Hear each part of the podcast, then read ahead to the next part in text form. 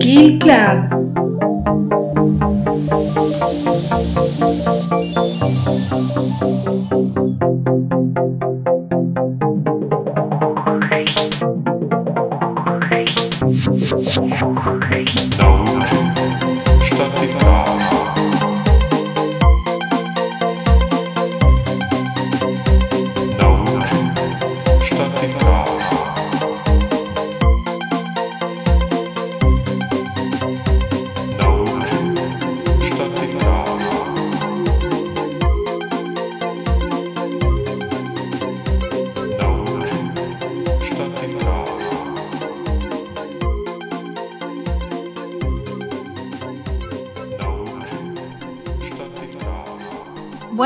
Noches y bienvenidos una vez más a Kill Club.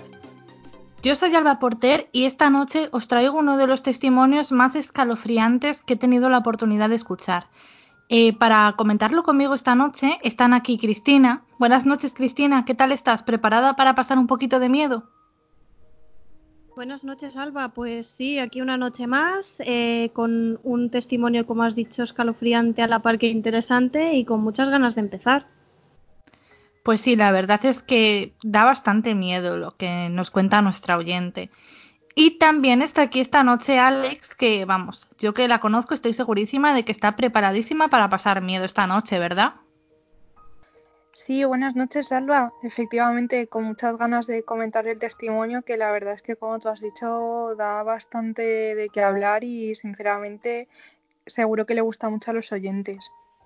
Pues sí, la verdad es que es un testimonio muy tiene muchas cosas, realmente es una persona a la que le han pasado muchas cosas a lo largo de su vida y bueno, ella ha sido inmensamente generosa dejándonos contar su historia.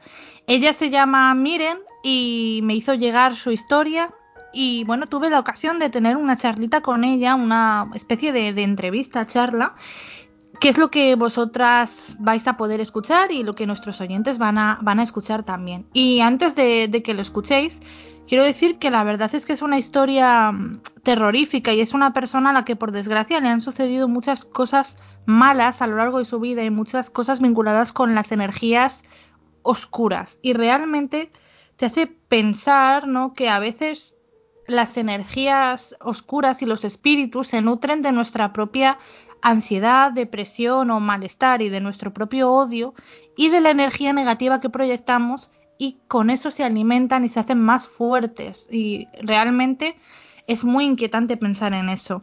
Eh, me gustaría recordar a nuestros oyentes que siempre estamos más que abiertas a recibir historias, a historias de todo tipo paranormal y mistérico, ¿no? Porque es a lo que nos dedicamos. Nos hace mucha ilusión y nos gusta mucho poder compartir vuestras historias. Así que sabed que siempre estaremos abiertas a que nos las hagáis llegar.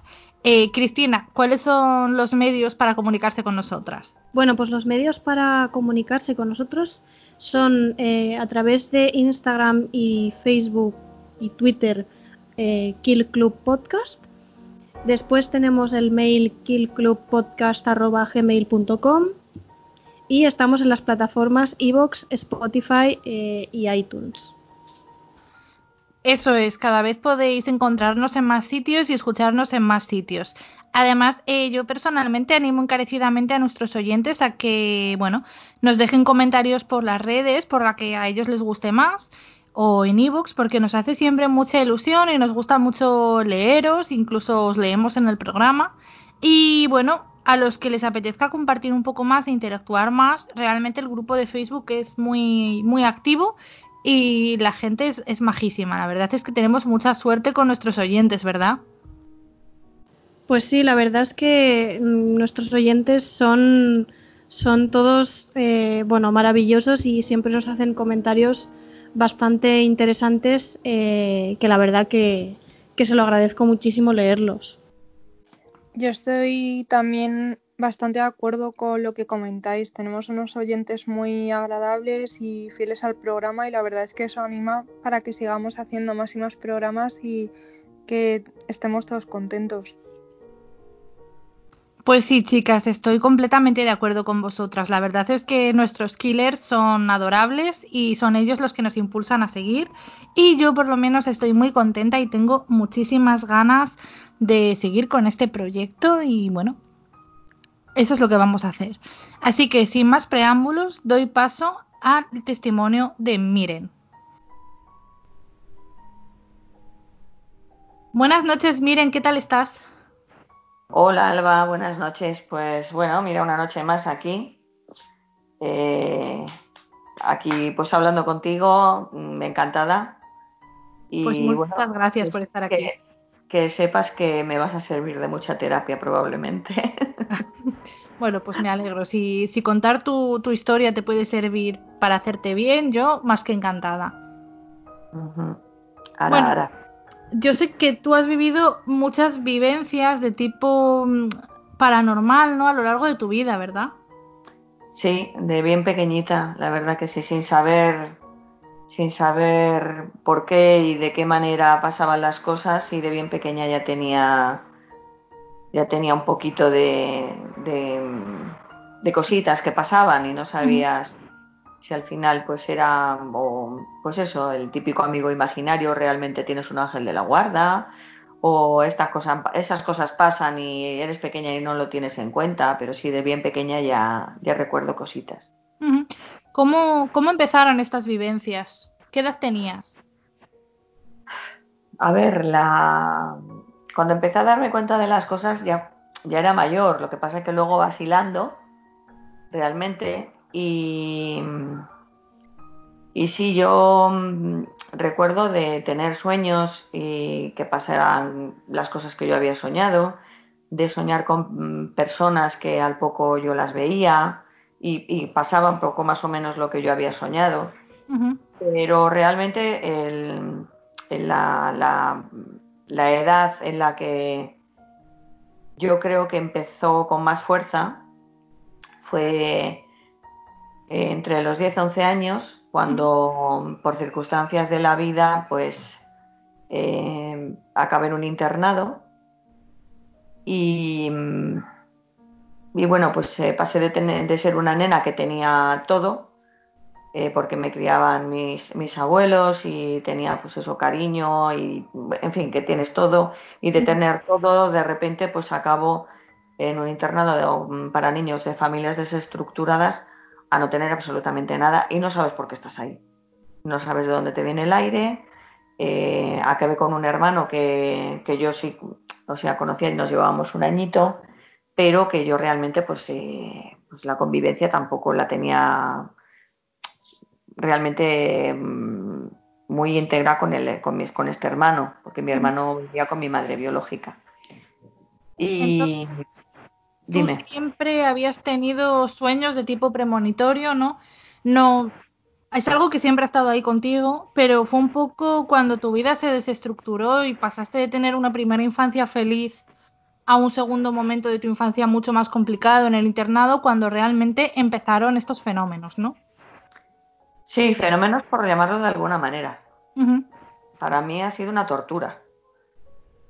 Ha sido una tortura pues porque eh, recuerdo la primera noche del internado con unas niñas mm, que no habían recibido nunca cariño, que ahora de mayor pues entiendes las cosas. Claro, yo no entendía por qué se portaban mal conmigo, me pegaron, mm, pasé la noche con la cama llena de calcetines sucios, horrible fue. Se turnaban además para pegarme para que no me moviera de la cama y ahí es donde yo descubrí que, que podía sentir realmente un odio atroz, horroroso. Mm, deseaba la muerte de esas niñas, deseaba que le pasara algo malo. Mm, y, yo creo que fue ahí cuando me di cuenta de que yo provocaba, provoqué eh, la visita de, una supuesta señora, entre comillas, y que era uno como una sombra, como un reflejo, era mm, algo que me reconfortaba. Eh, y a mi abuela me acuerdo que le comenté que, tenía un ángel de la guarda. Entonces, digamos que tú llegas ese primer día al internado, ¿no? Esas niñas te reciben de la peor de las maneras, mm, tú te sientes fatal y sientes un odio muy grande en tu interior, ¿no? Sí.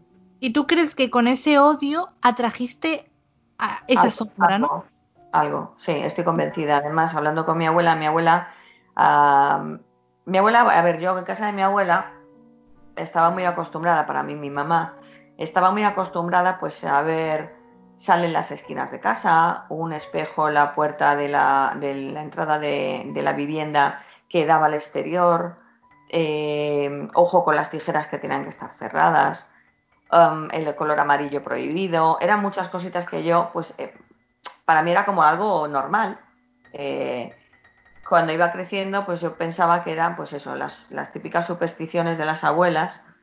Y mi abuela siempre me decía que yo había nacido, que yo había tenido, que yo tenía estrella, que había nacido con estrella, que era especial, que en casa todas las primeras mujeres de la familia éramos especiales, que no me preocupara, que siempre yo tendría alguien que me protegería. Pero claro, a ver, eres pequeño y dices, bueno, pues, pues eso, que tengo un ángel de la guarda y son cosas de la abuela. Y conforme vas creciendo, eh, pues yo me iba dando cuenta de que mm, ese ángel de la guarda, eh, bueno, yo se lo conté a mi abuela, mi abuela me, se sorprendió muchísimo, me acuerdo que puso una cara a la pobrecita que se quedó blanca y, le expliqué que lo que me pasaba, que no entendía por qué me pegaban y yo sentía un odio horroroso y que además sentía, estaba muy apenada porque yo nunca había sentido ese odio, al contrario, eh, y estaba muy apenada porque no sabía por qué. Ese sentimiento para mí era muy nuevo.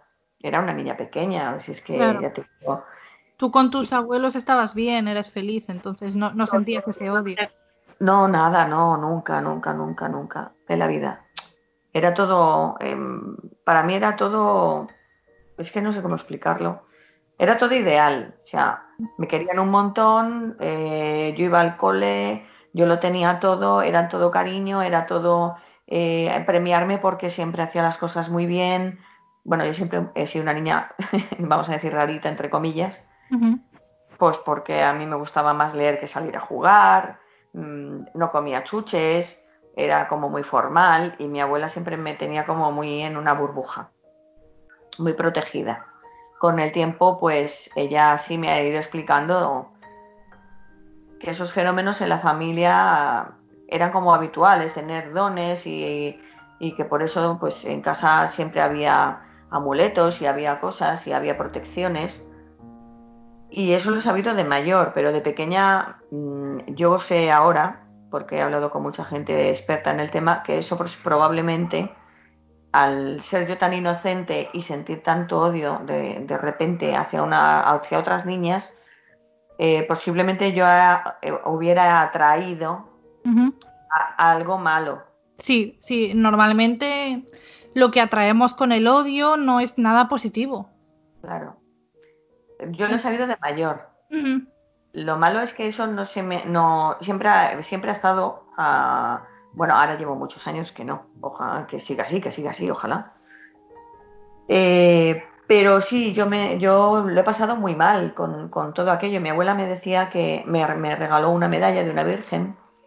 Me dijo que tuviera fe, que todo se, iba a arreglar, siempre me acuerdo de aquellas palabras, pero que no tenía que desearle nunca la muerte a nadie, ni tener odio, al contrario, que esas niñas eh, lo estaban pasando incluso probablemente peor que yo, que era simplemente que lo mío era transitorio, que yo iba a salir de ahí y que a lo mejor esas niñas no iban a salir nunca.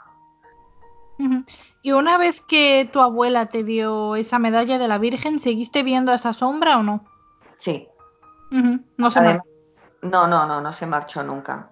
Es más, em, yo seguí teniendo esa sensación de, de desearle la muerte a esas niñas que me estaban haciendo la vida imposible, pero tanto niñas como niños, porque también yo me tenía un poco eh, ese deber, esa obligación de proteger a mi hermano que era un año, un año un año menor que yo, y tenía un carácter como más introvertido, más tímido, y, yo sentía como que tenía que protegerlo eh, de los otros niños, pero claro, yo también me di cuenta de que las mujeres somos más malas que los hombres, pero ya de pequeñas. Eh, mm, todo eso, claro, genera un odio. Esas niñas tenían mucho odio dentro también no era el sitio más adecuado porque también yo me daba cuenta de que mm, todo eso al final se transmite. Bueno, al poco tiempo de estar allí calva, es que yo ya fui lo peor. Fui lo peor. Pasé de ser una niña mm, amorosa, alegre, me llegaron a podar zapatos de hierro. O sea, por las patadas. Porque es que mm, yo llevaba botitas ortopédicas porque nací con los mal. Y es que mis patadas eran mortales. Dejaba al que le arreaba, los dejaba cojo porque iba con toda la rabia y con todo el odio. Pero es que eso iba más. Y me deprimía mucho y me entristecía mucho y tenía altibajos de humor. Bueno, es que llegaron a pensar eh, que yo había heredado, eh, porque mi padre lamentablemente no estaba bien de la cabeza, era esquizofrénico. Incluso en el, en el cole los psicólogos llegaron a pensar en el internado que yo podía haber heredado la, enfermedad de mi padre, porque no era una niña, no podía, o sea, de la noche a la mañana me había convertido en un bicho. Bueno, quizás tú siempre habías sido una persona muy perceptiva, ¿no? Porque si siempre has tenido sueños de cosas que se cumplían y demás, y a lo mejor canalizaste toda esa energía que había ahí, quizás también esa sombra oscura, ¿no? Te, ejercía una mala influencia sobre ti.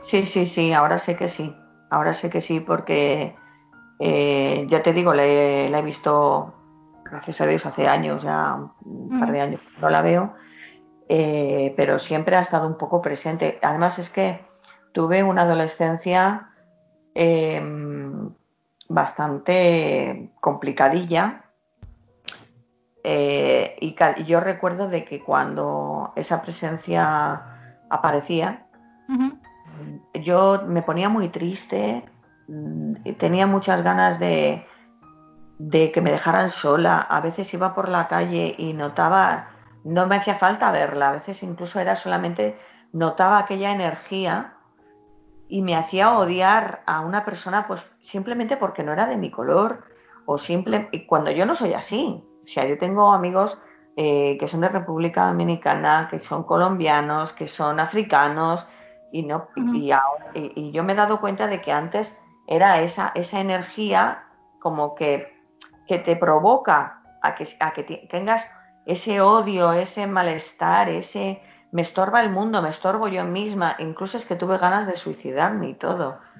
¿Y cómo siguió la situación cuando saliste del internado?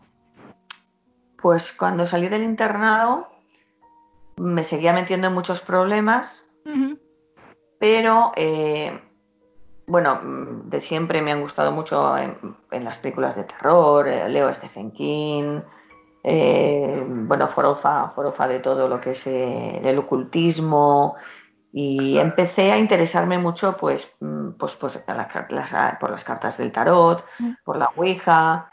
Em, eh, yo me compré libros de ocultismo, de las cartas, de, hechizos, de brujas, etc. un día cayó en mis manos, por casualidad, una tabla Ouija y um, mi hermano hizo el lector, hizo un triángulo de madera, él estaba de aprendiz en una carpintería y con aquello jugábamos. Era un juego, para, nunca pasó nada, nunca se movió, nunca tuvimos nada raro. Iban pasando los años, pero, ah, nos aburríamos, esto no sirve para nada, esto, ah, esto, ah. Mm, y yo notaba, yo me notaba malestar, yo no, notaba, pero claro, yo todo eso lo achacaba pues eso, a, a mis altibajos. Yo decía, bueno, esa soy yo, que yo no estoy bien y eso soy yo. Eh, claro, te pones a leer cosas y empiezas a averiguar. Y empiezas a, empezaba a averiguar, empezaba a ver otra vez a la sombra de aquella mujer. A mi abuela yo tenía que, haber, tenía que haberle contado antes mm, todo lo que me estaba pasando porque era mi guía ella me explicaba poquito a poco conforme iba creciendo que ella, todas las primeras mujeres de su familia, eh, habíamos nacido con una especie de don, con una estrella. Siempre me decía que yo tenía una estrella. Digo que de pequeña recuerdo, decía, ay, qué bien, tengo una estrella, ¿sabes? Los niños, ¿no? y, fui averiguando, pues a medida que van pasando los años, pues que eh, su madre ya lo tenía, ella lo tenía, mi madrina, que era su primera hija, también lo tenía. Y, yo era su primera nieta, con lo que probablemente yo también tenía algo. Y yo le conté.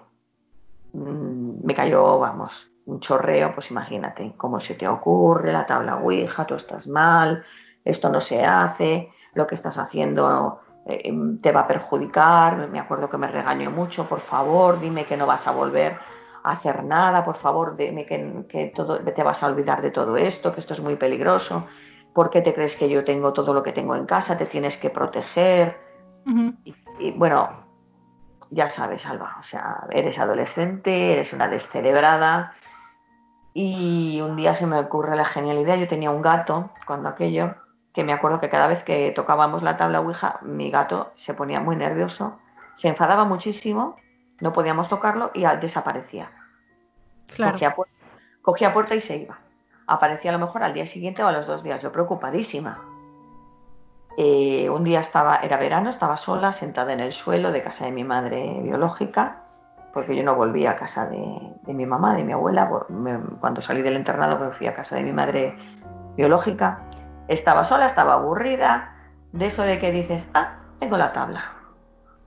Mm, yo, me, yo en ese momento, claro, crees que lo sabe, crees que lo sabes todo, crees que, ah, nunca ha pasado nada, no va a pasar nada, esto es una tontería y jugué sola.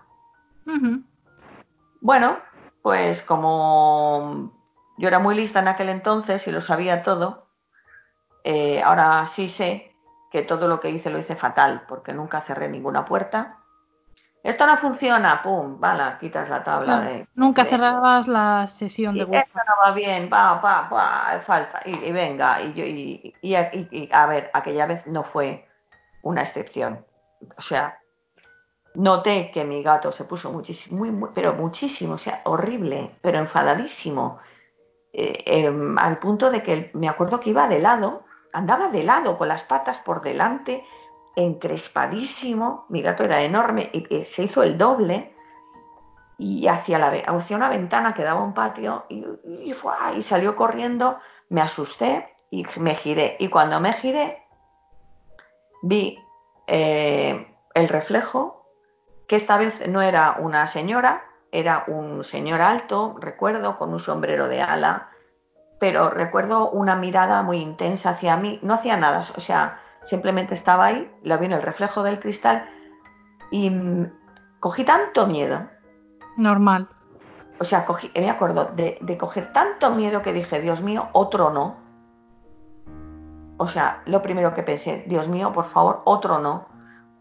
Mm, salí de, casa, era una planta baja, salí de casa de, mi, de mi madre, lógicamente, como siempre, no cerré ninguna puerta, decidí que no quería la tabla, decidí que no quería los libros, mm, estaba, pero vamos, muerta de, bueno, ahora te estoy hablando y se me están poniendo los pelos como escarpias otra vez, es que cada vez que recuerdo estas cosas, es que es una sensación, ¿sabes? de es un cúmulo de todo, ¿no? Como mucha energía contenida, mucho... Me acuerdo de estar sentada en el portal, muerta de miedo. Llegó mi madre, ¿qué haces aquí?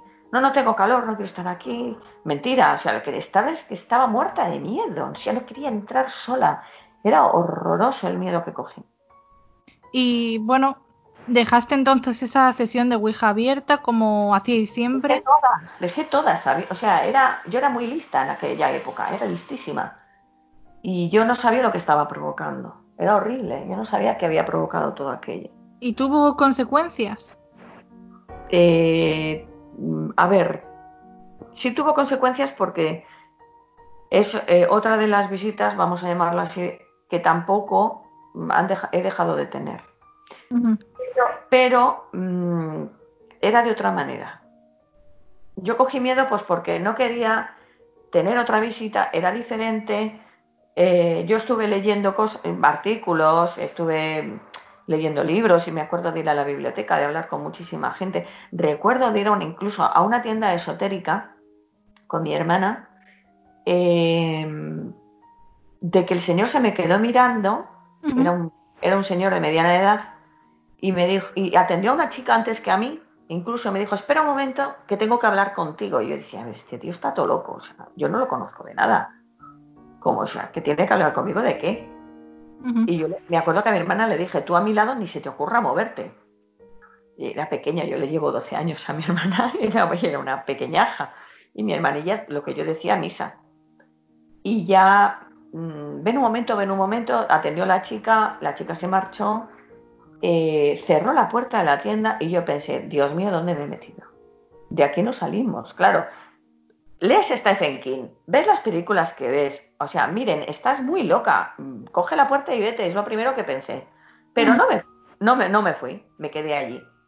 Y el hombre me dijo que si yo me dejaba me hacía una regresión porque veía que tenía algo, pero no sabía el qué.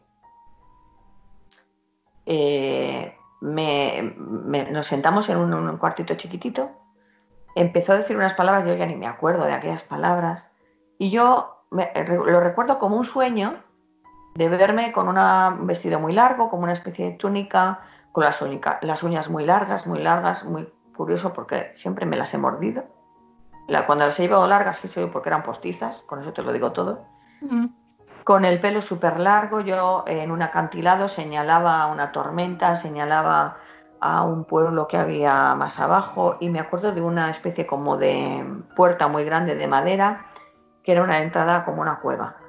Y yo decía ah, una, como una frase, como unas palabras que me recuerdo ya y luego como un golpe muy fuerte en el pecho y ver a aquel señor con los ojos como platos mirándome y me explicó que eh, él había visto lo que, lo que yo tenía y es que eh, de descendencia de mis antepasados éramos mujeres muy poderosas y él me veía a mí como una, una mujer muy poderosa pero que nunca le han gustado las injusticias, que nunca le han gustado las maldades, pero que siempre he estorbado ahí donde he estado porque he guiado a otras mujeres, a otras personas a hacer lo justo ya que no les engañen y a tener muchísimo poder.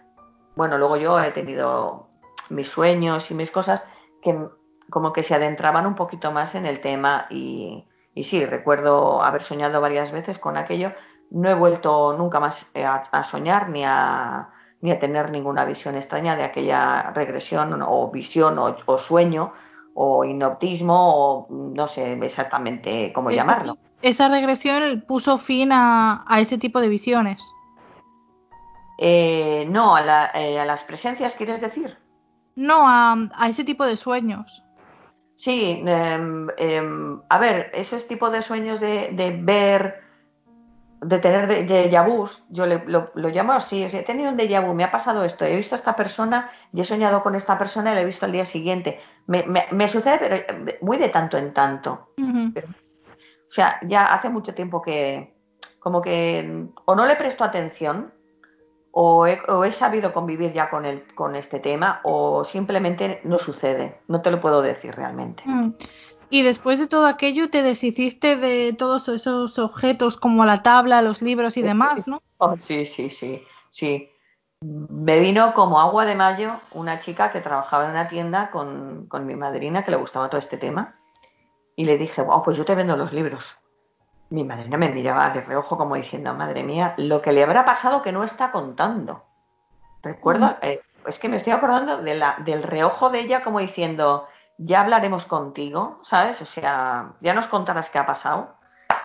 Y le malvendí los libros y eran libros que me recuerdo que algunos me los, me los trajo un, vecino de una casa que estaban pintando y vio libros y vio la tabla Ouija y vio muchas cosas y todo esto me lo, lo iban a tirar y tal y me acordé de ti. Me lo, otros sí, yo me gasté muchísimo dinero. Eh, y lo único que tengo son las cartas, que las tengo guardadas, pero están olvidadas en un cajón. Y le dije, y de regalo la tabla Ouija, ahora me río, pero era un alivio de decir, toma todo para ti, o sea, olvídame, todo, te lo regalo todo, lo que quieras, te regalo, me acuerdo que le regalé hasta algún libro y todo. ¿Y cuánto hace que te deshiciste de todas esas cosas? Uf, pues mm, yo tengo, voy a cumplir este mes 52 y hará como 30 años, a lo mejor. O, sí, por ahí va la cosa. Yo tendría 20 y algo de años. Y al deshacerte de todos esos objetos, las visiones, las apariciones, los fantasmas o como lo queramos llamar, eh, ¿fueron apareciendo menos en tu vida o todo sigue igual? Dependiendo de la época, porque fue deshacerme de aquello y me acuerdo que estaba viendo una, en una zapatería estaba mirando simplemente por eso de que te paras a mirar y tal, y miré hacia arriba y en el reflejo del cristal apareció la sombra de, del señor aquel con el sombrero, con aquella sensación, aquella mirada, aquellos, yo me acuerdo de la sensación de la mirada y me fui, yo me recuerdo que se lo conté a mi, a mi abuela. Bueno, tú no, imaginas cómo se te ocurre, esto no se hace, está bien, estás bien, está bien que te hayas deshecho de todo, pero eh, has dejado algo, algo muy peligroso cerca de ti. Y bueno, con el, con el tiempo mi abuela se fue. en la visión de la mujer ya no la tuve. Eh, una, una, una, buena temporada. Me olvidé de ella, tengo mucha capacidad para, para olvidar todo lo que me hace daño. Eh, y me olvidé, simplemente me olvidé de, de aquello que pasó de pequeña. Y mi abuela pues se nos fue.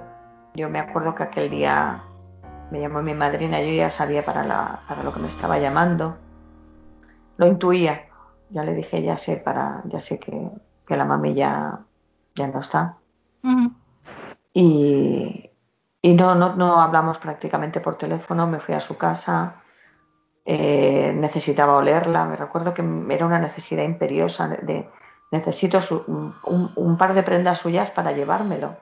Dormí mucho tiempo con, una, toquilla que, se hizo, que olía a ella, con una mantita que se hizo que olía a ella, y dormí mucho tiempo abrazado a aquello porque necesitaba ese olor. Pero nunca viste a tu abuela una vez que se fue.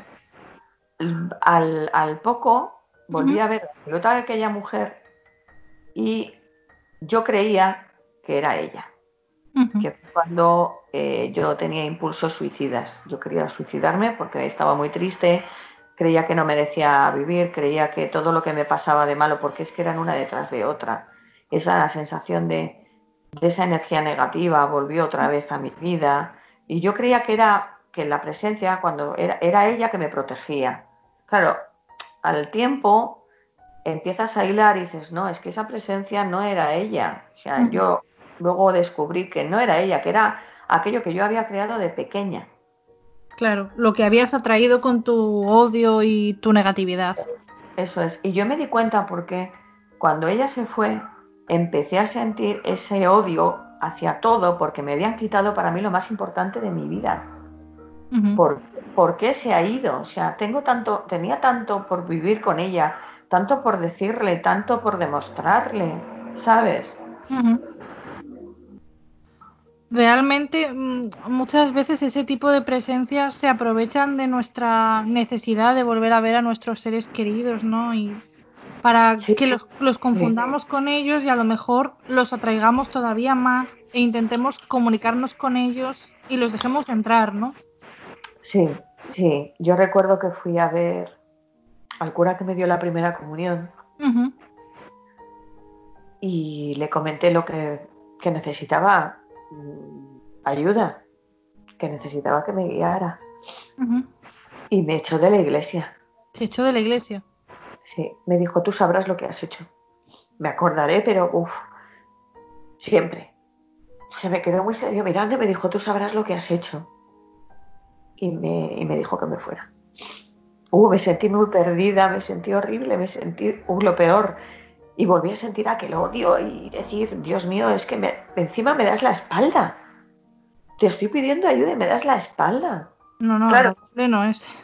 Claro, yo decía, claro, pero al tiempo, pasa el tiempo y dices, no, pero es que la espalda no me la dio él, me la dio un hombre, que era el cura, no fue, claro, pero eso lo sabes a medida que pasa, pasa el tiempo. Estuve estudiando con los testigos de Jehová, Estuve con los mormones. Yo necesitaba un guía espiritual, necesitaba algo a lo que aferrarme, porque yo veía que es que yo iba en picado. Yo estaba reuniendo, o sea, yo sé que esto es horroroso, pero yo estaba reuniendo pastillas para suicidarme. Las robaba si hacía falta. Y fui un día a una arboretética de una señora donde yo trabajaba cerca y y se me quedó mirando y me dijo, uy, dice, estás muy mal, ¿qué te pasa? Y era como muy espiritual aquella señora. y me eché a llorar y le dije lo que me pasaba. Y me dijo, no, no, no, no, no, no. Esto no puede ser. O sea, tú es que yo veo que estás al límite, me acuerdo que me dijo. Vete, me mandó al centro tibetano. Vete allí, intenta ver si ellos pueden ayudarte, explícale lo que me estás explicando a mí. Eh, no tengas apuro, que, te, que sé seguro que te van a guiar. Y no me lo pensé, porque necesitaba una mano guía, algo a que aferrarme porque yo veía que iba en picado. ¿Y te sirvió? Me sirvió, no imaginas cuánto, porque yo no sé si fue eh, que yo tenía que estar allí en aquel día, en aquella hora, para, para solucionarlo.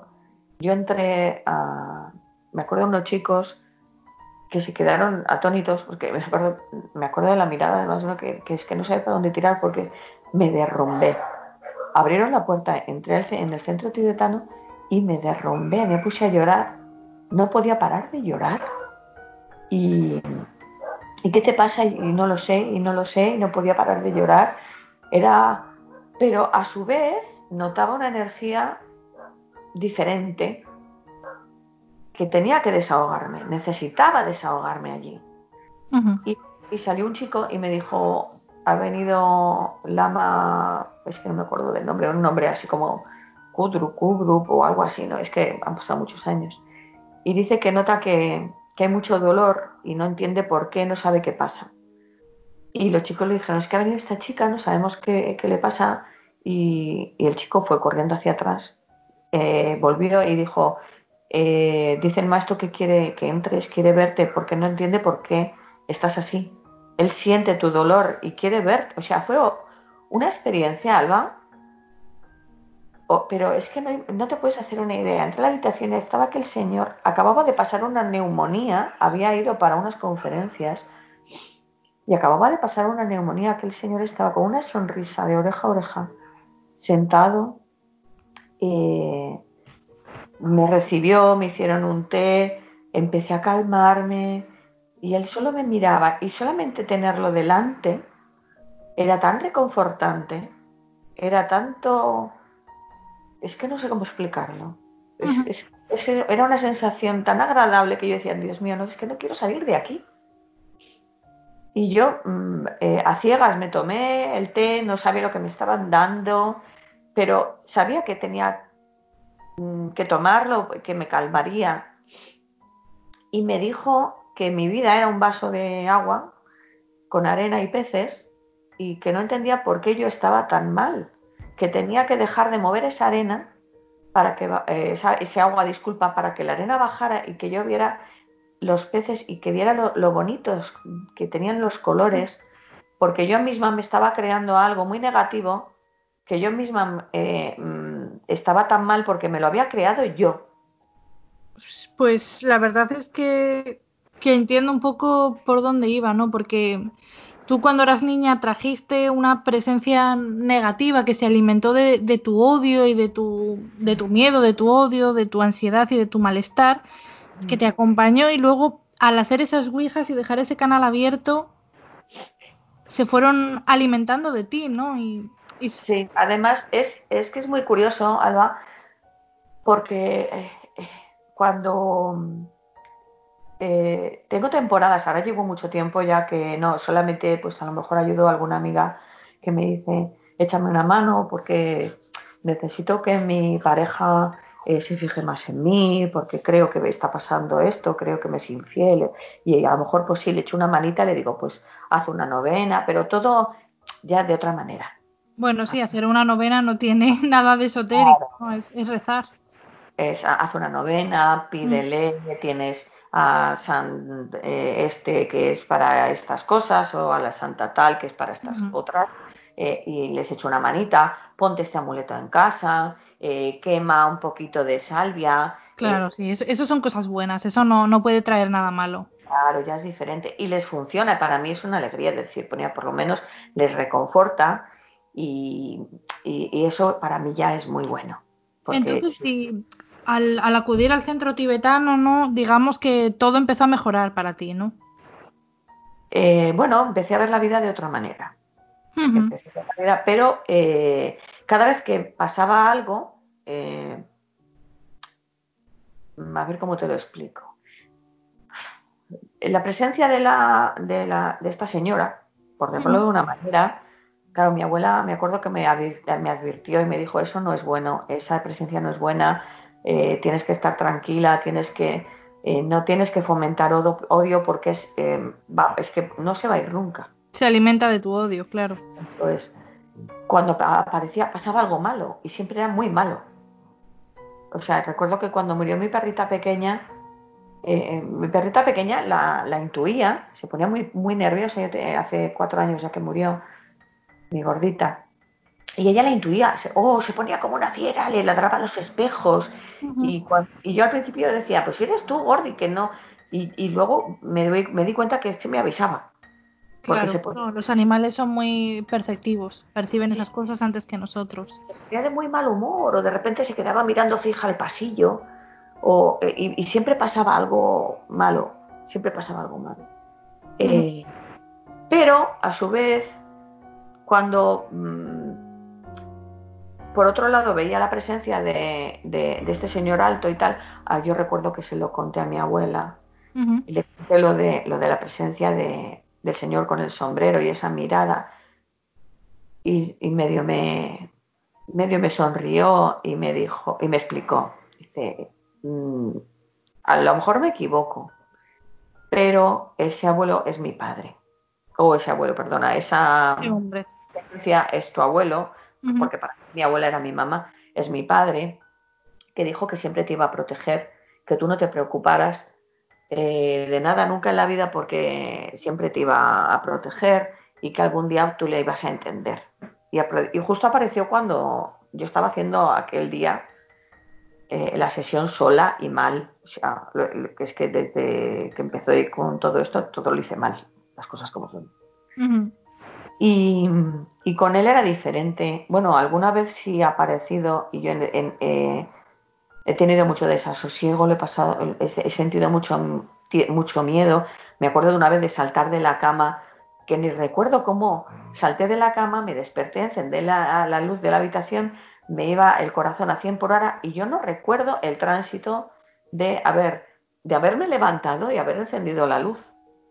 No lo recuerdo. Sí recuerdo la presencia de él, pero a su vez también la presencia de la otra presencia. La mala. Eso es. La mala incluso, me acuerdo que una vez eh, llegó a sentarse, yo noté como algo, algo lo tenía cerca, yo estaba durmiendo, algo tenía cerca, muy cerca de mí y como que notaba algo que me rozaba la cara y me dormí y esa noche fue horrorosa. ¿Te ha llegado a hacer daño físico esa presencia? No, no, ha sido psicológico. Yo me he sentido, sí, me he sentido muy mal. He, tenido, he, sentido mucha, he, sentido depresiones, he sentido odio, he sentido eh, rechazo hacia otras personas, he sentido, bueno, yo tengo ahora una, una pareja, mi, pareja, pues llevamos 14, 14 años, hemos hecho este año, que sabe todo, lo sabe todo porque él no entendía, porque un día lo quería, otro día no lo quería, eh, un día estaba bien, otro día estaba triste, otro día estaba enfadada, él no lo entendía, yo le expliqué, me ha creído siempre del, de primer momento, pues porque me decía, dice, es que cuando una persona no dice la verdad, se inventa una historia, se nota. Eso es verdad. y, cuando y yo recuerdo de, estar con él y de repente me decía, ¿qué te pasa? Y yo tenía esa sensación tan mala, tan mala, tan mala, tan mala que yo decía, está aquí, está aquí, está aquí, Dios mío, que se vaya, está aquí, está aquí. Y, él me decía, ¿pero dónde la ves? Y, yo le decía, está ahí, no quiero mirar, yo no quiero mirar, sé que está, pero es que... Pero no, sí, lo siento no quería mirar y él me decía, cariño, pero estate tranquila y, me decía, es que te has puesto blanca de repente y, me ponía a llorar. Yo, yo eh, es que, ¿sabes? Era horroroso. Y eh, esa presencia era, no, no le veías bien los rasgos de la cara, ¿no? Ni los ojos. No, el, em, los rasgos de la cara y los ojos era cuando yo quiero creer que era mi bisabuelo, era cuando era él. Pero a ella no. No, a ella no. Ella tenía el rostro como en sombra. Eh, sí, era todo como muy difuso, era todo como... Mm, es que no sé cómo explicarlo, entre reflejo y sombra, era algo muy raro. Era algo raro y era, era sobre todo la sensación, eh, ese malestar. Una sensación muy negativa. Horrible, horrible, muy horrible. ¿Y esa presencia se ha marchado? ¿Sigue ahí? Pues gracias a Dios mm, hace tiempo que no, que no, no tengo visita ni de una cosa ni de la otra. ¿Y si hiciste algo o simplemente se marcharon? No, no hice nada. Bueno, sí hice algo. Me fui de, de donde vivía, de, de, la, de la otra ciudad donde vivía, eh, porque es que la necesidad era horrible. Yo tenía que salir de, donde, de la ciudad donde yo vivía, de donde yo había nacido, porque luego estuve muchos años viviendo aquí arriba en el norte y aquí yo estaba, estoy como, no sé, es, es que no sé cómo explicarlo, como que yo es aquí donde tenía que haber nacido, es aquí donde tenía que haber estado. En la ciudad eh, donde vives ahora. Eso es. Em, em, sé que es aquí donde yo tengo mis antepasados, donde mi sangre es de aquí. y, es, muy significativo que al marcharte de la ciudad todo parara. Sí, sí, sí, sí, sí, porque cuando estuve en el internado de pequeña era allí, fue en el otro sitio. Fue la otra ciudad donde vivía. Eh, y cuando estuve en los años que estuve viviendo aquí, aquí yo no tuve nada. Fue volver y otra vez volvió otra. y otra vez volvió todo. Sí, sí, sí, sí, sí, sí. Es una cosa como. Ahora que lo dices, sí. Mm, oye, fíjate, no había caído nunca, pero ahora que lo dices, eh, mm. es un poco algo así. Es más. Él, que sea así, que, que se haya acabado todo.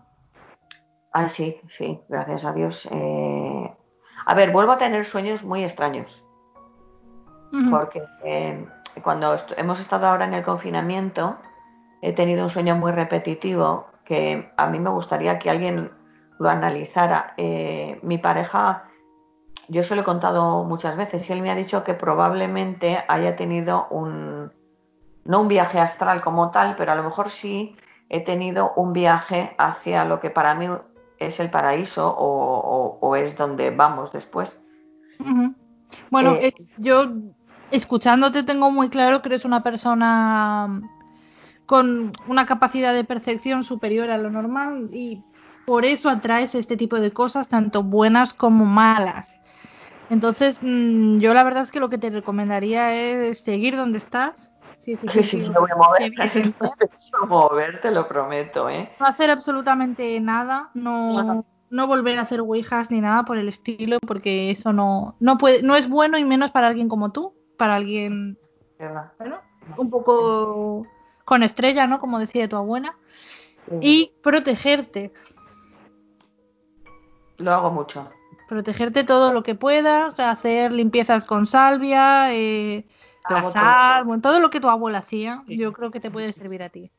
Cerrar tijeras, todo, todo. Además es que, Alba, yo me he dado cuenta de que eso te llama. Sí, porque yo no quiero saber nada de todo ese tema, pero es que es... No, pero sí, hay una atracción. Sí, eh, tengo que pasar obligatoriamente por, eh, por un cementerio, pero ¿por qué tengo que pasar por un cementerio? O sea, tengo que pasar por una tienda esotérica y me tengo que parar. No, o sea, la, eh, es algo como tengo que entrar. No, no voy a entrar, me obligo a no entrar. Bueno, yo te recomiendo prudencia.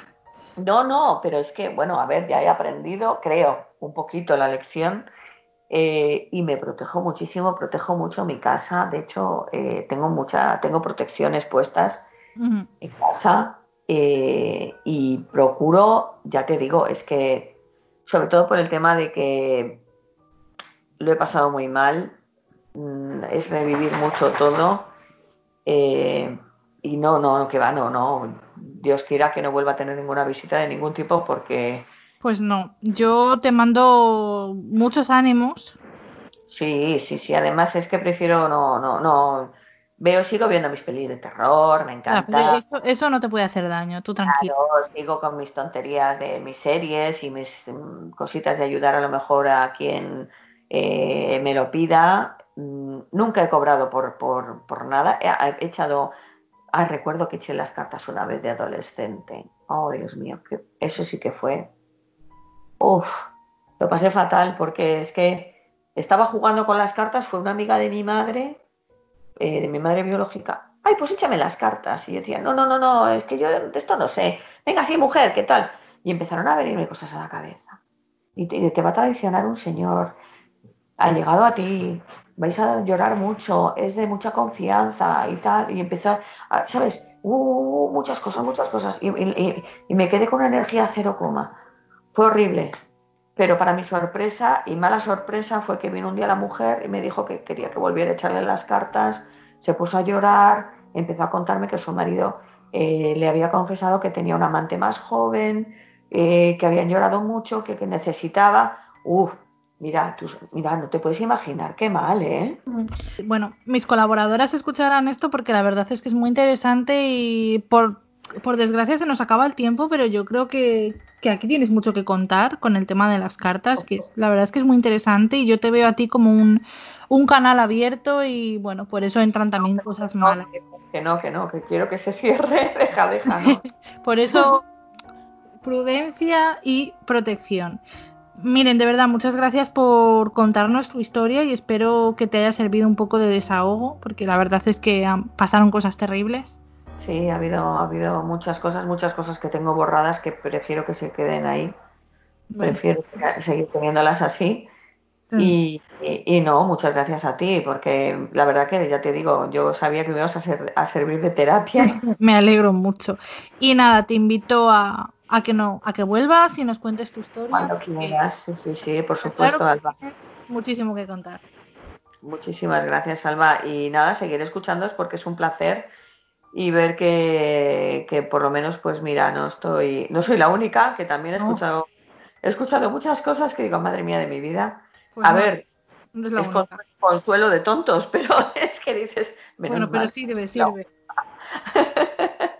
Ahora me río, pero sí, sí, sí, la verdad que, que es, es, es, algo, es algo hay que tener mucho cuidado y que nunca, nunca, por favor, mm, si alguien está escuchando, mm, que escuche con atención, que no es tontería, que no es un juego, que no es un juego y que no, que no hagan el burro como hice yo y, que hagan las cosas bien.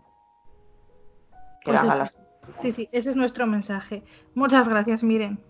A ti, tesoro, y a todo el equipo y que sigáis, que sigáis porque la verdad que un 10. Un 10. Muchas gracias. A ti.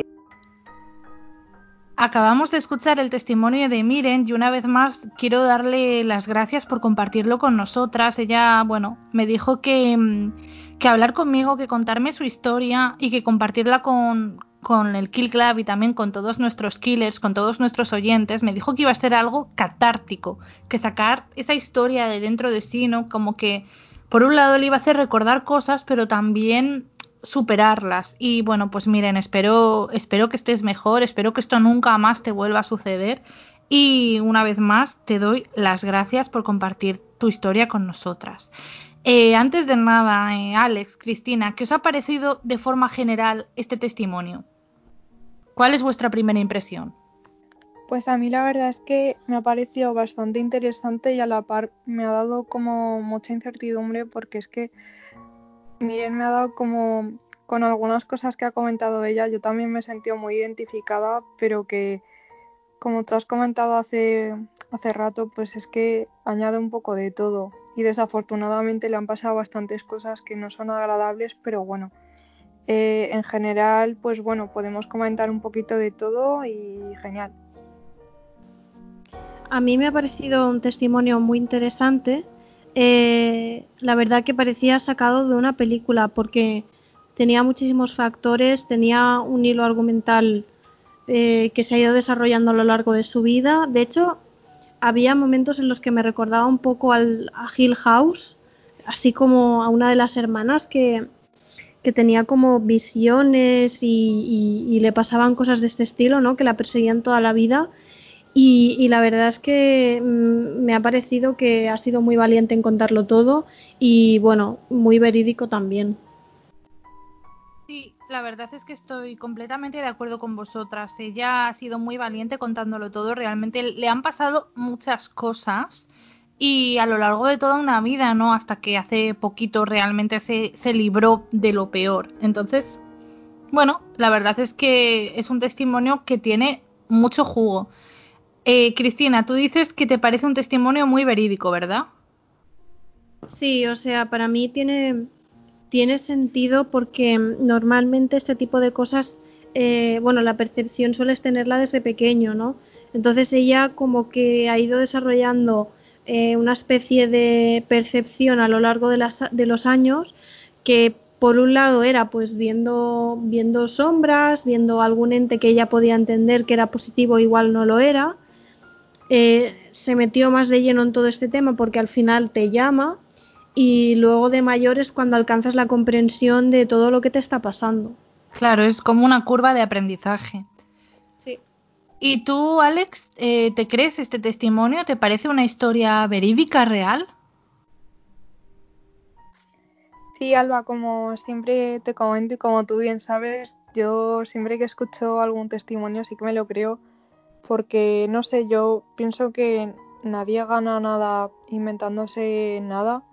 Y luego también eh, Miren nos comenta que desde muy chiquitita hasta ahora que es un poco más mayor, es lo que comentaba Cristina, ¿no? que han sido varias cosas a lo largo de su vida y creo que, que, no, que no gana nada inventándose las cosas. Y es que si fuera una cosa concreta, bueno, pero desde pequeña, de adolescente y de más mayor han sido bastantes eventos diferentes. Por ejemplo, lo de ver, como te has comentado, ¿no? ver sombras, luego ver entidades, ver figuras en los espejos, etcétera, etcétera, jugar a la Ouija y todos sabemos que jugamos a la Ouija, siempre llamamos entidades bastante desagradables que nos intentan engañar y tal. Y luego ya como habéis comentado, cuando uno es más mayor, toda la vida vamos aprendiendo cosas día a día y es que reflexionas un poco sobre todo lo que te ha pasado. Y es que bueno, se ve que Miren le han pasado muchísimas cosas, pero que, que ha sabido sobrellevarlo y ha aprendido de ello. Pues sí, gracias a, bueno, por fortuna, eh, Miren ha podido superarlo y está aquí, porque ella misma comentaba, bueno, que ha habido momentos en los que esas propias energías oscuras la tiraban hacia la muerte, ¿no? Le provocaban una pulsión de muerte que desembocaba en esas eh, en esos impulsos suicidas y realmente hay mucha gente que quizás nunca supere este tipo de situaciones y ella pues como Natalia, ¿no? que la hemos tenido varias veces en el programa, eh, logró superar su situación. Pero bueno, realmente para Miren todo esto empezó cuando era pequeña y por circunstancias de la vida acabó unos meses en un internado y allí sufrió unos terribles episodios de bullying. Canalizó tanta energía negativa y tanto odio que atrajo a una figura en forma de mujer, ¿verdad? Sí, sí, sí. al parecer eh, ella lo que hizo con toda esa rabia esa indignación, ¿no? Porque tú estás viviendo una situación que, realmente no entiendes, porque eres un niño, te encuentras que si antes, por ejemplo, conocías gente que era amable, amorosa, mm, de repente te tratan mal, te pegan. Entonces, claro, para un niño es como romperle su esquema, ¿no? Eh, y creo que al final, pues si ya era una persona de por sí que ya había comentado que de pequeña tenía déjà vus y, cosas parecidas, eh, probablemente pues con toda esa energía que ella tenía y esa capacidad extrasensorial pues atraería algo negativo. Yo opino igual que vosotras, es decir, ya de por sí creo que Miren nos había comentado que su abuela le había dicho que las mujeres de su familia, como que su madre, ella y tal, como que su abuela le había comentado que tenían todas un don. Y ese don es, como. Sí, y ese don es como la capacidad de ser más sensitivo, porque ya hemos discutido alguna vez en el programa, ¿no? Que hay gente que es más sensitiva que otras y que otras personas, bueno, y, y que son capaces de ver entidades, espectros y tal. Y, y bueno, que también opino como vosotras que cuando una persona tiene dentro muchas emociones negativas como odio, desesperanza y cosas así, eso puede desembocar que se te apeguen espíritus o entidades que se alimenten de esa energía y eso puede hacer que estés más irritable o muy cansado y lo que habíamos dicho de las tendencias suicidas, porque uno al no tener mucha energía para nada, porque te están chupando esas entidades la energía que tienes, porque es toda negativa y mala y tal, pues entonces uno acaba ya como fatal, acaba muy cansado de la vida y tal. Pero es eso, al final, mmm, cuando uno tiene muchas emociones malas dentro, atrae muchas cosas malas y eso los espectros y entidades de, del más allá y tal lo detectan y por ello se, de, se apegan más a ti y te succionan la energía. Pues Sí, Alex, la verdad es que estoy muy de acuerdo con lo que acabas de decir, porque además me recuerda muchísimo a lo que le ocurría a tu amiga Carolina, que la tuvimos en el, me parece que es el cuarto programa de esta primera temporada, porque ella realmente cuando estaba pasando un momento duro en su vida y tenía problemas personales, como que atraía a más entidades y más negativas, ¿verdad? Sí, Alba, efectivamente, a Carolina, bueno, tuvo una época un poco mala y tal, y lo que has dicho, justamente le pasaba que en esa época atraía más espíritus y más entidades de las que veía normalmente. Entonces, claro, para ser, si eres una persona sensitiva, pues ya de vez en cuando ves algunas cositas o te pasa alguna cosa que te inquieta y tal. Pero es eso, ¿no? Que cuando uno está en una mala época, pues es eso, que va atrayendo más y más cosas malas y es que al final te rodeas de un bucle de, de negatividad y a veces viene bien pues un cambio de aires. Cuando a Carolina ya le fueron un poquitín mejor las cosas, ¿no? Ya dejó de ver tantos seres extraños, espectrales en su casa, fuera y tal. Entonces como que a veces cuando nuestra vida da un giro para mejor, lógicamente, pues entonces ya dejamos de ver. Yo personalmente no he visto ninguna entidad ni me ha pasado nada del estilo, pero bueno, yo imagino que ya cuando la vida da un giro un pelín para mejor, pues esas entidades desaparecen y ya puedes vivir una vida un poquitín más plena y un poquitín más feliz. Pues la verdad es que sí, eh, parece como que las entidades, sobre todo aquellas que pertenecen un poco más bien a, a lo que son ámbitos negativos, pues que se nutren de nuestra energía y nuestra energía negativa les atrae. Eh, Cristina, tú que eres una persona ciertamente perceptiva, muy versada en estos temas y con un largo recorrido familiar, eh, bueno, esotérico por así decirlo, también piensas que, que sí que es verdad que con nuestra energía podemos atraer entidades más o menos negativas. Sí, eh, yo creo que nosotros sin darnos cuenta somos canalizadores de energía. Entonces, eh, depende de la situación por la cual estemos pasando, sobre todo cuando eres un niño y, o cuando eres una persona extremadamente negativa, muchas veces atraes eh, cosas que no, que no son buenas. De hecho, bueno, yo ya os lo he contado alguna vez, creo que alguna vez lo he dicho también en el podcast, que yo tenía una familiar que estaba haciendo una ouija con más, con más amigos en la montaña. Hicieron un círculo de sal alrededor de todos y había una que le iba mucho, le tiraba mucho el lado negativo y esta persona con el pie inconscientemente rompió el círculo y de ahí les entró algo muy malo dentro de la Ouija y tuvieron que cerrarla de golpe y salir corriendo. Entonces al final, inconscientemente, cuando tú estás pasando una situación negativa, si no eres capaz de disociar entre lo que te pasa y la... A ver, no quiero decir entre lo que te pasa y la realidad, pero sí como percibes las cosas y la realidad, mm, normalmente puedes atraer a cosas de este estilo. Claro, sí, es que yo, yo entiendo perfectamente lo que quieres decir, ¿no? Y además es curioso que hayas sacado el tema de la Ouija, porque también en la vida de Miren las Ouijas fueron muy, muy importantes, ¿verdad? Sí, bueno, de hecho eh, ella comentó, ¿no? Que a medida que se hizo adolescente, eh, todos estos temas pues le llamaron muchísimo la atención. Ella siempre tenía como la figura de su abuela que le comentó, creo que las primeras hijas de, de la familia tenían como una especie de don y bueno, ya la abuela de por sí era muy perceptiva y ya sabía que su nieta pues probablemente iba a ir un poco por ese camino. Claro, porque Miren también era la primera hija.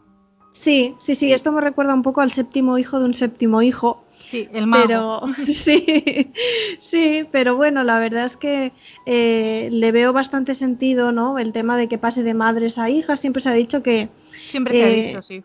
Sí, y siempre se ha dicho también que, el tema de que, bueno, pase sobre todo a las mujeres es por el, por el hecho de poder dar la vida, ¿no? De poder tener hijos y, bueno, es, es un, una cosa que se suele decir pero curiosamente en este sentido eh, se metió en estos temas y salió un poco escaldada, ¿no, Alba? Pues la verdad es que sí. Eh, bueno, ella como que de adolescente, a ver, las personas, lo, el misterio y lo paranormal atraen a mucha gente, a nosotras las primeras. Y si eres perceptivo todavía te atraen más. Y cuando eres adolescente todavía te atrae todo más y eres más imprudente. Entonces ella pues compró un montón de libros y cosas que bueno, los libros mm, al menos en teoría mucho daño no hacen, hacen daño a las ideas, pero el objeto libro no. Y luego también compró una Ouija.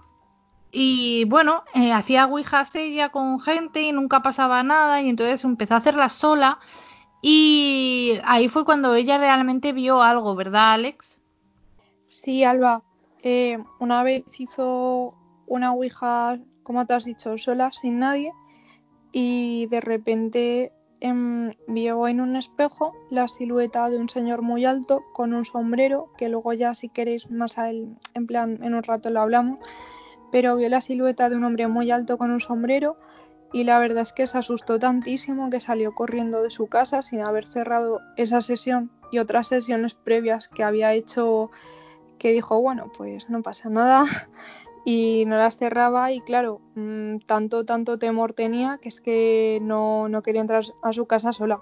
O sea, tenía que venir alguien a acompañarla adentro porque si no se moría de terror por la figura que había visto y de hecho esa figura de ese señor con el sombrero se vuelve como algo un poco recurrente en su vida.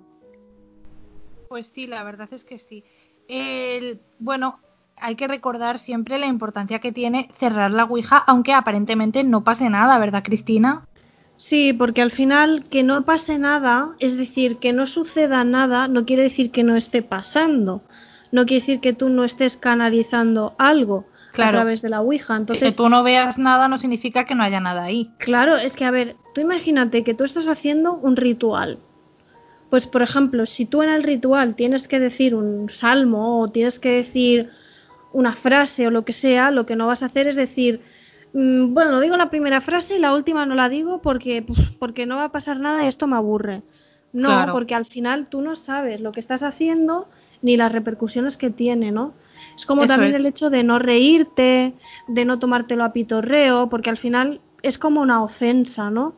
Pero sí, yo creo que, bueno, que ya lo hemos dicho muchas veces, pero lo reiteramos, hay que cerrarlas. Sí, no nos cansaremos de repetir que Ouijas mejor no hacerlas y si las hacemos, cerrándolas siempre. Eh, bueno, a ver, es que a mí lo que me resulta, una cosa que me resulta muy curiosa de, la historia de Miren es que ella interpretó la primera figura que veía, la de la mujer, como algo positivo y su abuela le dijo que era algo muy negativo. Y sin embargo, cuando vio la figura del hombre, la interpretó así a primera vista como algo negativo cuando luego, al parecer, esa, presencia no es negativa, según le pudo decir su abuela podría ser su bisabuelo, el abuelo de esta o el padre de esta. Y bueno, realmente esa presencia nunca le ha hecho daño ni le ha hecho sentir cosas negativas, ¿verdad? No, en el caso de la presencia masculina, en ningún momento le ha hecho sentir ninguna especie de desasosiego, por así decirlo. Pero en cambio la figura que ves de muy chiquitita, la de la mujer, en ese caso sí que siempre que se la ha podido encontrar o la ha podido ver, sí que se ha sentido con mucho temor y mucho terror, la verdad. Eso es. Realmente todas estas presencias y su propia situación personal arrastraron a Miren, como hemos podido escuchar, eh, la arrastraron a, una situación límite, a que ella estaba realmente al borde de la muerte, era completamente infeliz, estaba desesperada y buscó reiteradamente ayuda, ¿verdad, Cristina? Sí, eh, curiosamente, bueno, ella pidió ayuda a una iglesia porque ella estaba en un momento eh, de, desasosiego, un momento muy turbio, un momento en el que te encuentras que estás en el fondo de un pozo y necesitas una mano que te ayude. fue a una iglesia y el cura le dijo que se marchase. O sea, es decir, en un lugar donde en teoría deberían darte la mano y ayudarte, pues eh, se encontró con... Con el rechazo. Con el rechazo. Sí, el cura le echó diciéndole, tú sabrás lo que has hecho. A mí eso me, me pone los pelos de punta. Sí, bueno, y aparte de eso, es que a saber qué narices mm, se, le habrían dicho a este señor. O ah, es que no, no, no sé, no sé exactamente en base a qué le dijo eso. Si sabía que se dedicaba a ciertas cosas o, o igual habló más bien por su familia desestructurada, pero la verdad que muy desafortunado su comentario y su actitud. La verdad que sí, porque cuando alguien acude con así en esa situación extrema, desesperado, ella estaba fatal, ¿no? Y era una chica joven, sola, fatal, y que te traten así, eh, te está empujando hacia todo lo malo. Sí, la verdad es que cuando tú estás desesperado, intentas pedir ayuda y ves que no, eh, creo que aún lo ves todo más negro, ¿no? Entonces, bueno, a mí me pareció muy curioso que ella comentase el tema de que encontró la paz eh, con el templo budista. Sí, en el centro tibetano. A mí también me resultaba muy curioso porque además a mí también son lugares que me transmiten mucha paz. He tenido ocasión de ir a, bueno, creo que es el único templo, monasterio budista que hay en España. He ido muchas veces porque me gusta mucho y es uno de los lugares que más paz me transmiten en el mundo. O sea, realmente son sitios que transmiten mucha paz. Sí, bueno, yo como curiosidad em, comentarte que yo he ido a pasar Nochevieja al, a la Casa Cultural del Tíbet que hay en, en Barcelona y hemos hecho el, el, fin de año allí con, con, el lama y la verdad es que lo recuerdo con muchísimo cariño. Hace como un par o tres de años que, que, que fui y sí que es cierto que eh, lo que gira en torno a la religión tibetana o más la filosofía, más la que filosofía. filosofía tibetana, eh, al final no deja de decirte que la vida es, un, es sufrimiento y que tienes que aprender a valorar eh, aquello que te hace feliz, ¿no? Entonces, eh, yo creo que es lo que ella necesitaba, ¿no? Valorar que evidentemente tú en la vida vas a sufrir y van a haber cosas negativas, pero que tienes que sobreponerte a ello y valorar todo lo que tienes positivo. Pues sí, estoy totalmente de acuerdo. Es una filosofía con la que me es muy fácil conectar y bueno, creo que a Miren le abrió un poco, encontró paz en ese lugar, de sintiéndose rechazada y sintiendo que nadie le ayudaba. Llegó a un sitio donde la recibieron amablemente, la escucharon y esa paz se le metió dentro y la impulsó a cambiar. Pero realmente hubo algo que fue definitivo en, en bueno, la recuperación de Miren, en el hecho de que ella no ya no hubiera tantas presencias o las presencias no fueran tan negativas. Y el hecho fundamental fue mudarse, cambiar de ciudad y cambiar además al norte de España. O sea, ella se trasladó al norte-norte.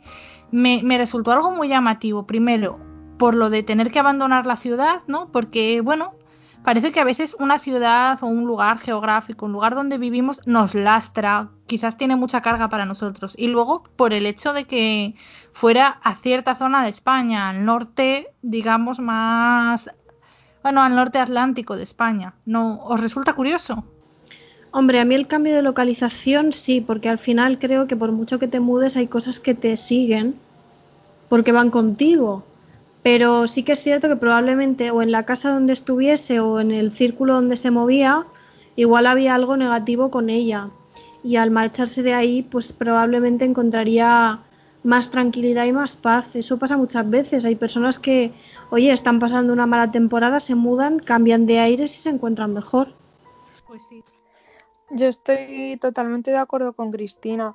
En mi humilde opinión, yo creo que Miren estaría energéticamente muy cansada de la vida que tendría donde vivía y que el cambiar de aires, como ya he comentado hace, hace rato, creo que le vino muy, muy, muy, bien, porque yo personalmente, eh, por el tema del coronavirus y tal, yo me he tenido que volver a mi provincia y a mí volver a mi provincia me ha venido bastante bien. O sea, yo creo que a veces vivimos vidas muy ajetreadas, muy estresantes y tal, Y en el caso particular de Miren, con todo lo que le habría pasado donde ella vivía, donde ella residía, yo creo que a veces la mente nos juega una mala pasada y lo que pasa es que relacionamos, mmm, ¿cómo decirlo? Como que relacionamos un poco mmm, cosas malas que nos pasen con el sitio donde nos encontramos.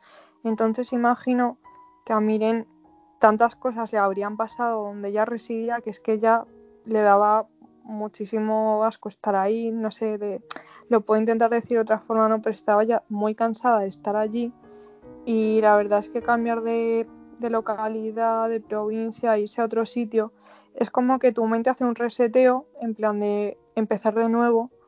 Y cierto es que te pueden seguir entidades, etcétera, pero bueno, que de todas maneras es empezar de cero, irte a otro sitio, irte... Es como que como ya os he dicho, como que la mente resetea todo y piensa, bueno, pues vamos a empezar de cero, todo va a ir mejor y todo en positivo porque lo pasado es pasado, no se puede cambiar, pero el presente lo tenemos que vivir día a día y el presente, pues si estamos con una mentalidad positiva, pues bien, pero si nos vamos a un sitio que propicie que seamos más positivos, es incluso mejor.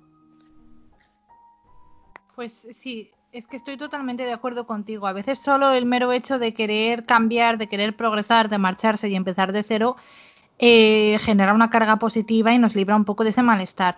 Pero bueno, yo sí que considero que hay ciertos lugares que generan más energías negativas, que a veces también es un poco el lugar, que a lo mejor ese internado en el que realmente empezó todo lo gordo estaba lleno de odio, de las frustraciones, de cientos de niños con familias desestructuradas y situaciones personales muy complicadas, que niños que no se sentían queridos y que mm, alimentaron su odio, su frustración, eh, bueno, que se maltrataban entre ellos, había, ya lo he dicho, episodios de bullying, que es algo realmente atroz. Y quizás ese lugar estaba lleno de mala energía, no sé, es y esa energía estaba ahí y miren, la canalizó, se la llevó con ella y tuvo que poner tierra de por medio para, para poder librarse, no sé, quizás, no sé, me parece que es algo que podría ser, ¿no? Que los lugares también tienen su propia carga. Sí, la verdad es que las casas en sí tienen a veces, creo que la energía que transmitimos nosotros, ¿no? Entonces, como tú bien has dicho, Alba, el internado probablemente tendría muchísimas malas energías del tema de familia desestructurada, perdón, eh, de gente con malos sentimientos, de gente con rencor, de gente resentida y cosas así. Entonces, claro, al miren ser una persona muy sensitiva, lo que suele pasar es que, como tú has dicho, estas personas se llevan consigo, aparte de la carga emocional que puedan ya tener por X razones, se añaden más carga emocional debido a que sienten, empatizan mucho con los demás o simplemente el mero hecho de ser sensitivas hace que porten consigo la energía de estas personas. Entonces, claro, se les hace todo muchísimo más pesado y más agotador y entonces, claro, se vuelven más negativas y tal.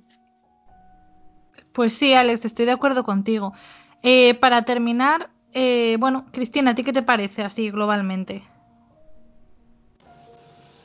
Bueno, a mí me parece que Miren es una persona que, que ha pasado por mucho, que evidentemente la carga que supone ser una persona sensitiva no todo el mundo la sabe llevar bien y creo que cuando eres un niño si no hay alguien a tu lado que te puede ayudar no es fácil de llevar y que admiro mucho que la verdad haya salido adelante y con los años haya podido sobrellevarlo, ¿no? Porque yo recuerdo que ha comentado en algún momento en la entrevista que ella ha tenido ataques como de pánico al ver la figura de, aquella señora.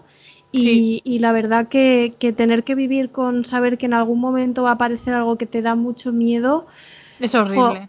es horrible y tienes que tener una fortaleza mental que no veas. Pero bueno, que me ha parecido pues eso, muy, muy verídico y, y que bueno, que la honra mucho.